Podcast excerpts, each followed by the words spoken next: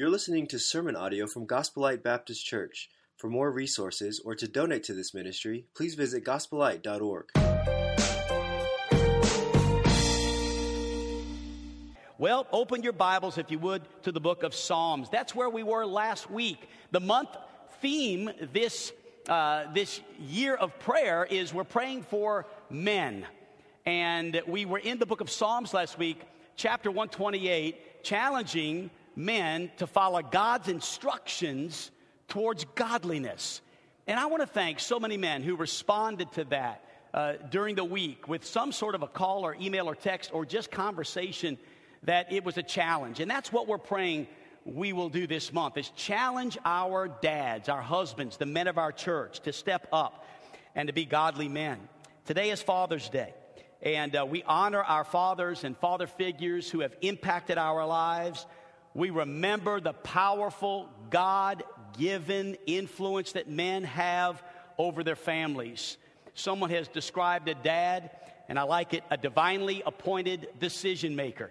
The problem is that so many dads are not making wise decisions. If you had an earthly father, you were blessed with an earthly father who followed Christ, who made wise decisions while you were growing up, who reflected God's goodness and God's love in your home, then you're blessed. But what I have found in 30 years of pastoring is that number is dwindling. It seemed as if that was the majority 30 years ago when you spoke on Father's Day. But today it seems like that's the minority. But I want you to know, even if you did not have a dad making wise decisions in your home or even now in your life, to God be the glory, you have a heavenly Father. Amen. He is your protector, He is your provider. He is your God. He loves you deeply. And let me say this about our Heavenly Father, our Abba Father. He is the only perfect Father. All the rest of us are imperfect. And it is our joyful task in this life to grow up and look more like our dad, our Heavenly Father, our Abba Father. And so this message is a challenge for all of us today to look at the examples of fatherhood from our Heavenly Father. And so our Heavenly Father is a pattern, a pattern for all dads that are here today.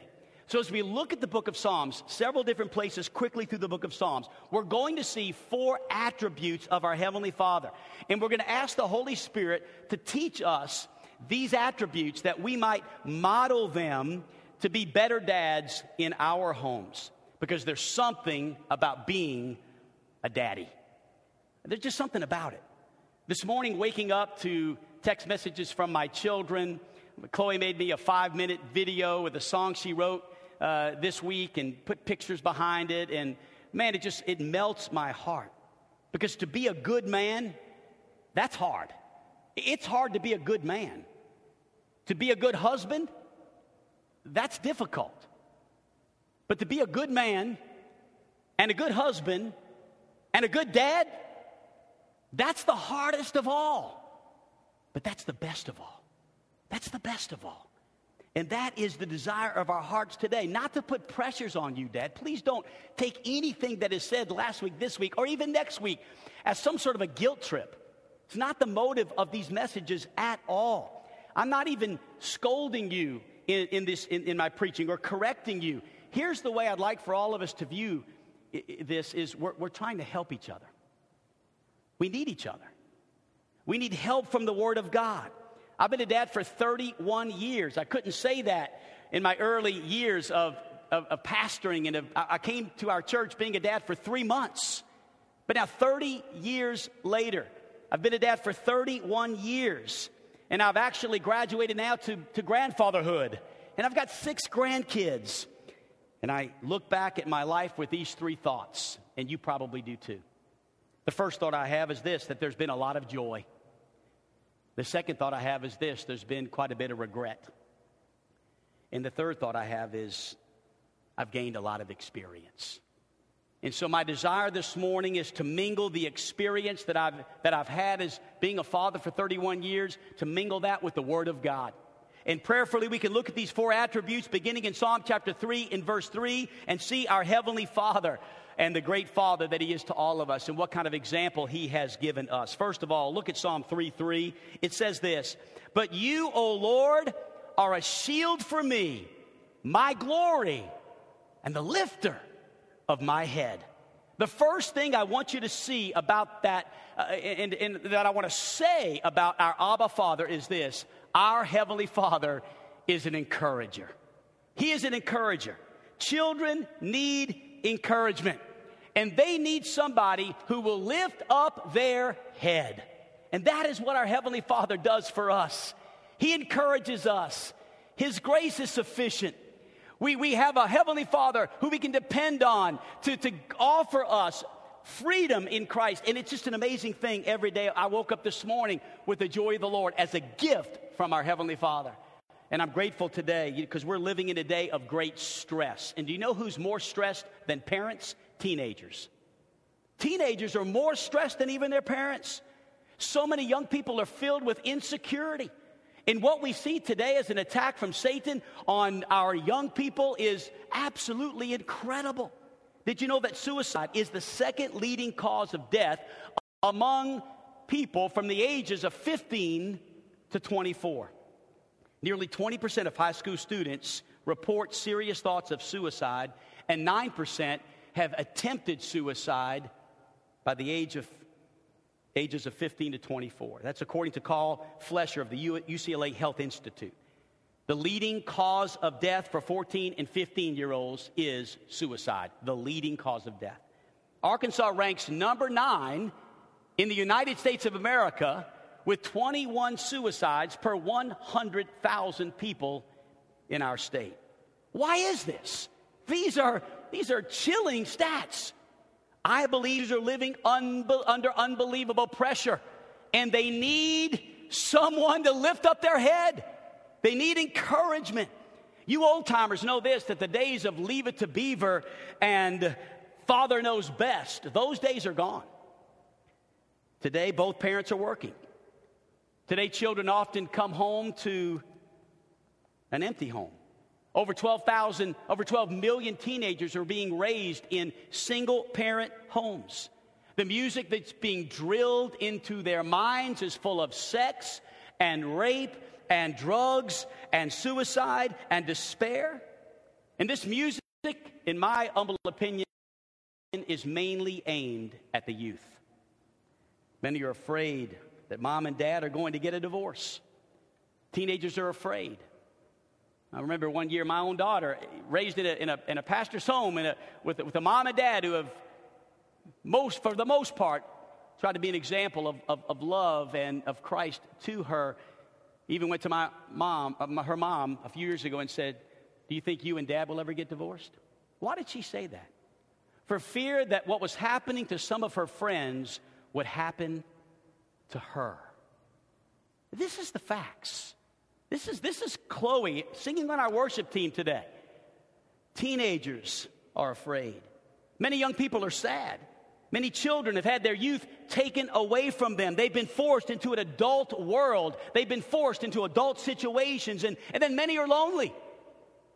They've been given so many things, but what they want most of all is, is you. They want their parents. And at the end of the day, it's not the material things they're given that they really want. They want time with mom and dad. Many teenagers are angry. They're angry at the, their school, they're angry at their parents, they're angry at their step parents, they're angry at their siblings. Last week we talked about that statement that was revolutionary several years ago in one of Josh McDowell's books. Remember that rules without relationship equal what? Rebellion. And this is what's happened to so many of our young people today. They've been told, don't do this or do this. And what it's bred without relationship is rebellion. Many teenagers are confused. Some in their lives are saying, just say no.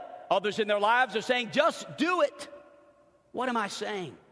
I'm saying this our kids need encouragement.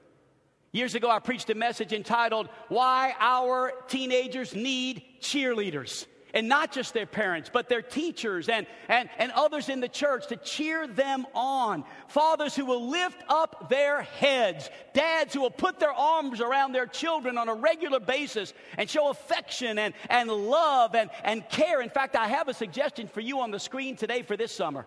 And here it is Dads, Take your children out this summer. Spend some time with them, even if it means take a day off of work.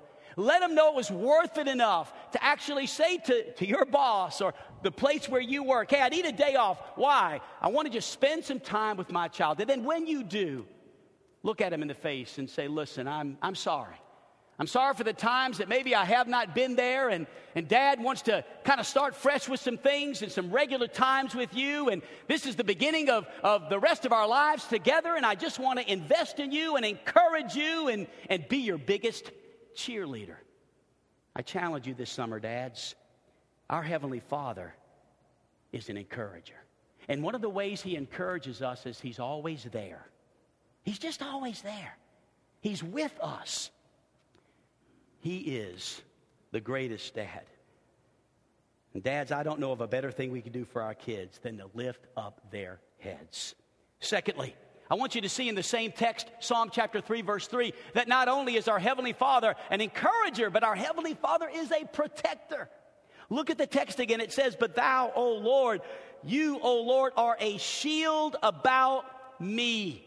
In this passage, David was so overwhelmed by fear that he turned to God in trust and, and he declared, God, you are a shield for me. And if you know anything about a, a shield back then, it was a, a protective, was huge, by the way. It wasn't these little circle shields that you don't cover your entire body where you're, you know, it, it's, it's not really all that protective. No, this would have gone from the top of their heads to the, to the bottom, really, of their feet. It would have wrapped around them. It would have been a shield where they could move forward. If they were to turn back, their back would be exposed without protection. But this, this was for those moving forward in life, trying to do something with their life, trying to follow Christ. And this shield was an example. When David said, You are a shield for me, that's what he understood that his God was a protector.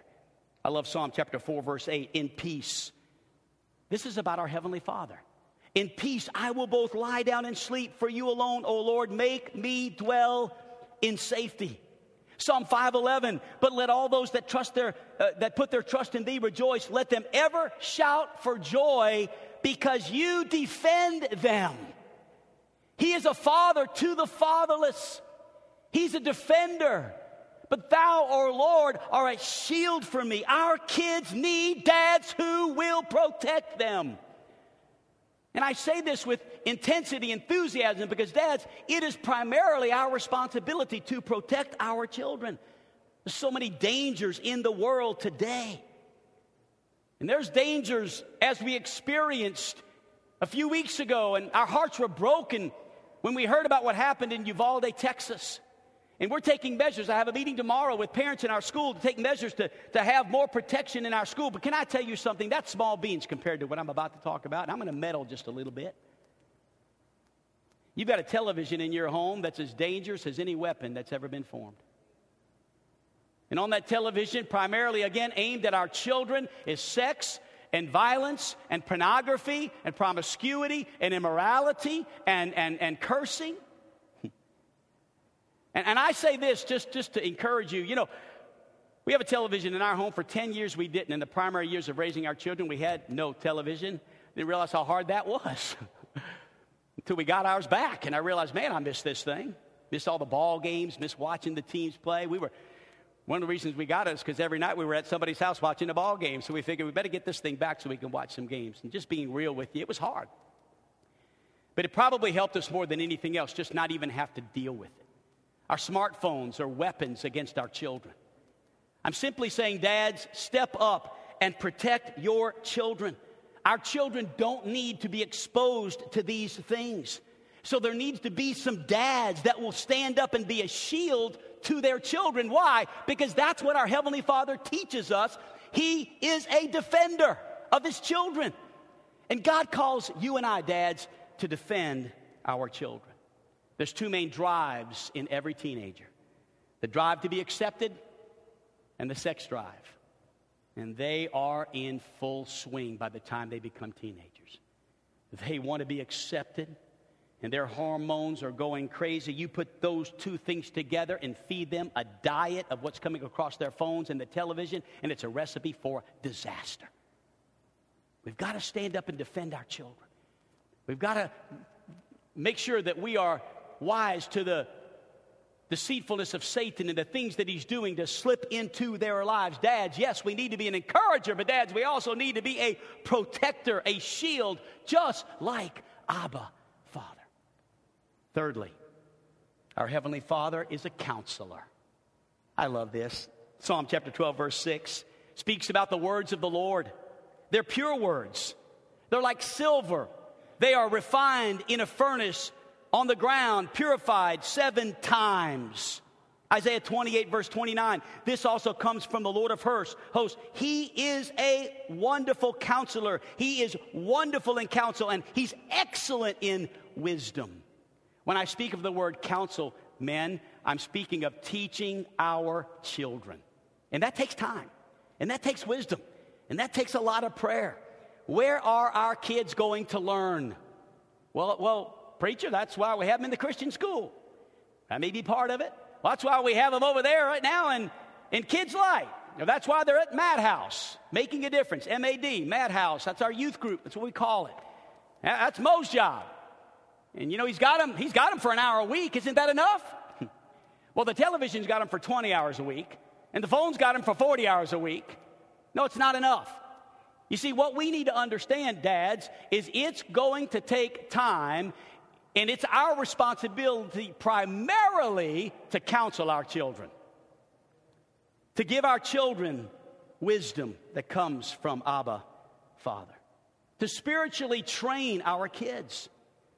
And that's why it may be that some of, or all of us really, need to be discipled and mentored by an older man who has walked that road, someone who can who we can talk to and ask questions to. Hey, truth of the matter is, I still have men in my life that I call and ask questions to. I, am thinking right now, if I had time, and I don't because I'm really moving through this message quickly this morning, but if I had time, I could share with you two or three really powerful illustrations of times in my life when it was difficult in our home raising teenagers, and I called men that God had placed in my life to counsel me and to consult me on what would they do if they were in my shoes. And thank, I'm so thankful for that godly advice.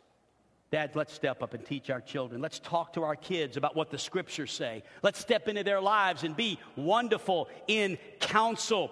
Listen, here's the truth. Son, I want to help you walk through this. Let's think it through. Is this really the right decision? Eh, wait a minute now. I, I see what, what you're thinking, but, but let's think about this, son. Let, let's mingle these two together. Let's talk this thing out. Our kids need somebody to tell them, by the way, a lot of our kids want someone to tell them what's the best thing to do. They want someone to tell them that. Dads, that's us. And then number four, and last of all, are you proud of me? Can you believe I did this? I am almost done. I'm so proud. It's Father's Day. I should get a happy Father's Day, Pastor, right now. last point. Whenever a preacher says last of all on a Sunday where 20 minutes went to something else, that's a big amen right there, all right? Our Heavenly Father is a friend. You know what's amazing about this? Is I could have chosen just about any passage of Scripture in the entire Word of God to preach this point. It's amazing. I got to looking through the Psalms, and everywhere I read in the Psalms, my, my interpretation could have been God, you're such a friend. But let me just read one Psalm chapter number four, verses three through eight. Again, I could have picked many, but, but notice here but know that the Lord has set apart the godly for himself. You can see here God saying, I, I want you. I want a relationship with you. The Lord hears when I call to him. He's near me. Be angry. Do not sin. Ponder in your own hearts on your beds. Be silent. Offer right sacrifices. Put your trust in the Lord. There are many who will say, Who will show us some good? Lift up the light of your face upon us, O Lord. You put more joy in my heart than they that have their grain and wine abound. In peace I will both lie down and sleep, for you alone, O Lord, make me dwell in safety. Now, what have I just read? I just read one passage of scripture that is, that is a description of a heavenly father who is a great friend. He's just the great, there is no greater friend than Jesus. So many songs have been written about this relationship, this friend relationship we have with our Heavenly Father. And that's what your child needs. He needs a friend. Children need fathers who are friends. And I know this has been debated, and I know sometimes in our, and I think, I think it's in our arrogance and pride that we say, son, it's not my job to be your friend, it's my job to be your dad. And I get that, and I want to be a, a, a firm you know, st- stable person in my son's life, but I also want to walk alongside them sometimes and be their friend. And when you look at the characteristics of true friendship, it makes more sense that he is our friend. Because here's five ways to be a friend to your children. Number one, be positive. Be positive. Don't just be a negative parent. If I were to call Jeremy Horton up here to the platform today and say, Jeremy, uh, I want to ask you a question, and as soon as Jeremy started answering it, I just slapped him in the face. And then Jeremy stepped back and thought, well, maybe, I don't know, maybe Pastor, I don't know. And so he started talking again, just slapped him in the face again. I mean, at some point, Jeremy would say, this isn't going to work. I mean, you're not even letting me talk. And someone here this morning says, Well, don't worry, Pastor, I, I would never verbally slap my child. But I'm not so convinced that verbal slaps are as vicious as your hand. And sometimes all our kids hear is don't do this or do that. All they hear is commands. And what they really need is not this negative belittling, but sometimes they just need someone to walk alongside them and be positive. Be positive. You know, I'm accused of being too positive. I'd rather be accused of being too positive than too negative. Pray for me. I do need to come, uh, I need to scale back a little bit. I am too positive. I admit it. But I'd rather err on that side. I mean, I'd rather see the glass as, as, as, as half empty instead, or half full rather, instead of half empty. And I think that's what our kids need is they need more positivity in their lives. Number two, be a listener. Be a listener. Your lecture will be heard if you listen first. I love to ask my children questions, and some of them can talk forever. Seriously. Mo, Mo can talk, I'm telling you. He's, he's a talker. He's on vacation with Susanna's family this week, and we were on the phone, and I was like, man, I, got stuff to do here, man. Mo was just giving me all this good. It was great, though. giving him a hard time. It's Father's Day. He has to let me do this, right? But you know what I've learned? I've learned that if I let him talk, he's much more prone to listen when he's finished. And sometimes we're really good at lecturing, but we're not so good at listening. We're not real good at putting ourselves in their circumstances thinking of life from their point of view. Feel what they're feeling. You know, when we made some changes in our church, can I tell you the num- if you were to ask me today, what's the number one reason, preacher, why you adapted some things and changed some things in our church? It would be this: I listened to the youth. I put myself in their circumstances. I looked at things from their point of view, and things began to make sense about some of the changes that we were praying about making. I'm not ashamed of that. I've been criticized for it. All Capacey did was just, you know, just listen to those, you know, dumb kids. Can I tell you something? Our kids are pretty smart. They have some good insight. I've learned a lot by listening to my children, listening and putting myself in their circumstances and understanding things from their point of view. They want to know that you care enough to understand. They want to know that. Do you really care enough to listen all the way through to why this is so hard to break up with this person. You want to hear why this is so difficult, Dad, to make the decision you're asking me to make. And I'm hoping, Dad, when I finish, maybe you'll reconsider. But if not, you know, I, I want to hear what you have to say. These are the conversations I've had for 31 years. And it's, it's, it's, it, it requires a whole lot of listening. Number three, Abba Father is gentle. So let's be gentle. We need to learn to hug more we need to learn to be more tender.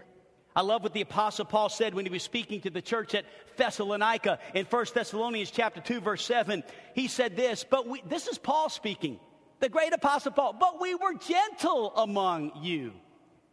Paul said, I was like a nursing mother, taking care of her own children. I love this.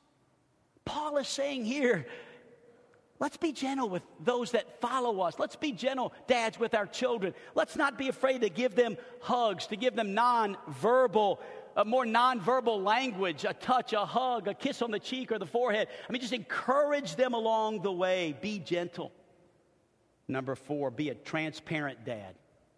Or maybe say it like this be a transparent parent.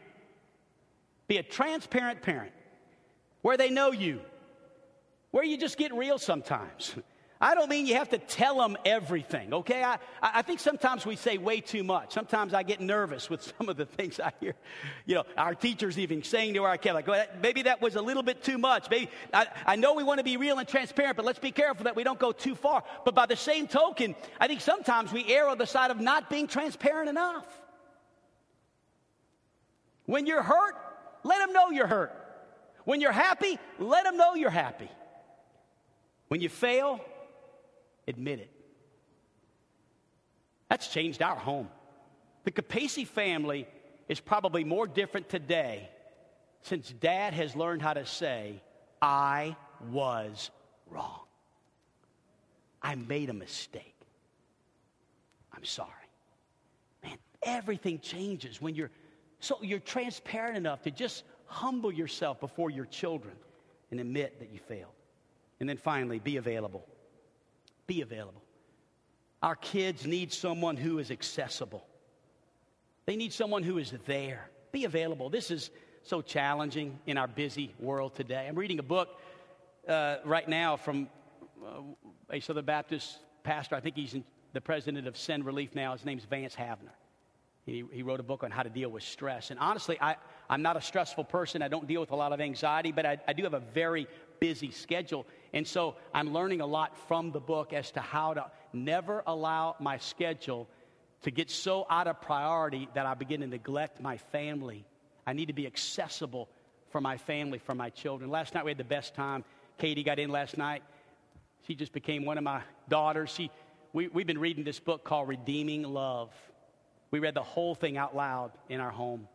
Been amazing. I encourage everyone to read that book. It's un, don't don't you. I saw the movie. The movie can't even. I didn't watch the movie. I don't even know if I'm going to read the book. It's incredible. It's life transforming. The the storyline. We've been reading it. So we read the last two chapters last night, and then after we talked for an hour. And you know what we talked about? The song we just sang. I am who you say I am. We talked about our, our, the God of heaven who loves us, who is our Father, who comes alongside us in our pain and difficulty and mistakes. I don't know what time we actually got to bed last night, but I know this. It was worth every minute we spent with the TV off, communicating, being accessible to one another. This is what our homes need. Well, if I could read you one last thing just on the screen, not in your notes, and close. Here's a dad's who, who, whose kids have all grown up. I read this recently. They're all out of the house. He said, If I had it to do all over again, this is what I would do. I'm going to read you what this dad said, and then I'm going to tell you who the dad was. He would love his wife more in front of his children. He would laugh more with his children, even over his mistakes and his joys. He said he would listen more, even to the youngest child. He said he'd be more honest about his own weaknesses. If he had it to do all over again, he'd stop pretending perfection. He said he'd pray differently for his family. He said instead of focusing on them, he'd focus more on him. Rather than asking God to change them, he would pray more for God to change him. Number six, he would do more things with his children. Number seven, he would be more encouraging and give more praise. Number eight, he would pay more attention to the little things. And number nine, he would share God more intimately with his family. He would use every ordinary thing that happened in every ordinary day to point them to God. This is what the great Bible teacher John MacArthur said if he had it to do all over again. Can I say this after reading that list now about for the fifth time? I don't have to write a list. I don't have to write a list. You say, why is that, Pastor? Because he wrote it for me. I agree, John. I agree with that list. Dads, don't have these regrets. Take this little 20, 25 minute message and turn it into something that can transform your lives. And if you have some regrets, Dad, it's not too late to start wherever we are, making those phone calls, coming alongside our children and grandchildren and becoming not just a godly man, but a godly father who is trying to be like his dad in heaven. We have a great example. Our Heavenly Father has never made a mistake, He's never left His children alone. He's always encouraged us and He's always protected us. He's always been our friend. He's a friend that sticks closer than a brother. Today we have an Abba Father who we can call Daddy this morning. So, wherever you are in your life today, would you take a moment this morning and, and just say, Thank you, God, for being the greatest example of a heavenly father, of a father rather, that, that, that I could have. Help me to step into my role in a more committed way. Happy Father's Day, dads. It's a great day. But it's also a day to look inside and say, God, make me more like you. You're a good, good father. And I want to be more like you. If you need to be saved today, if you've never trusted this good, good father, to forgive you of your sins, to wash away every stain, and, and to become your dad, you can do that today. And I encourage you this morning, if you've never, ever been saved, to step out this morning and meet me here in the front or see me after the service. Let's talk about that great decision that you saw some men making in that missions video. This is a mission field. Somebody here today is lost and needs to be saved.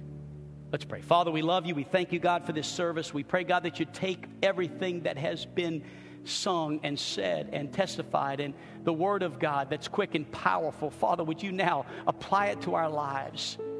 Holy Father, would you begin to make us more holy as we yield our lives to you, as we determine to walk in your ways, as we read the Psalms in light of this message on our Heavenly Father.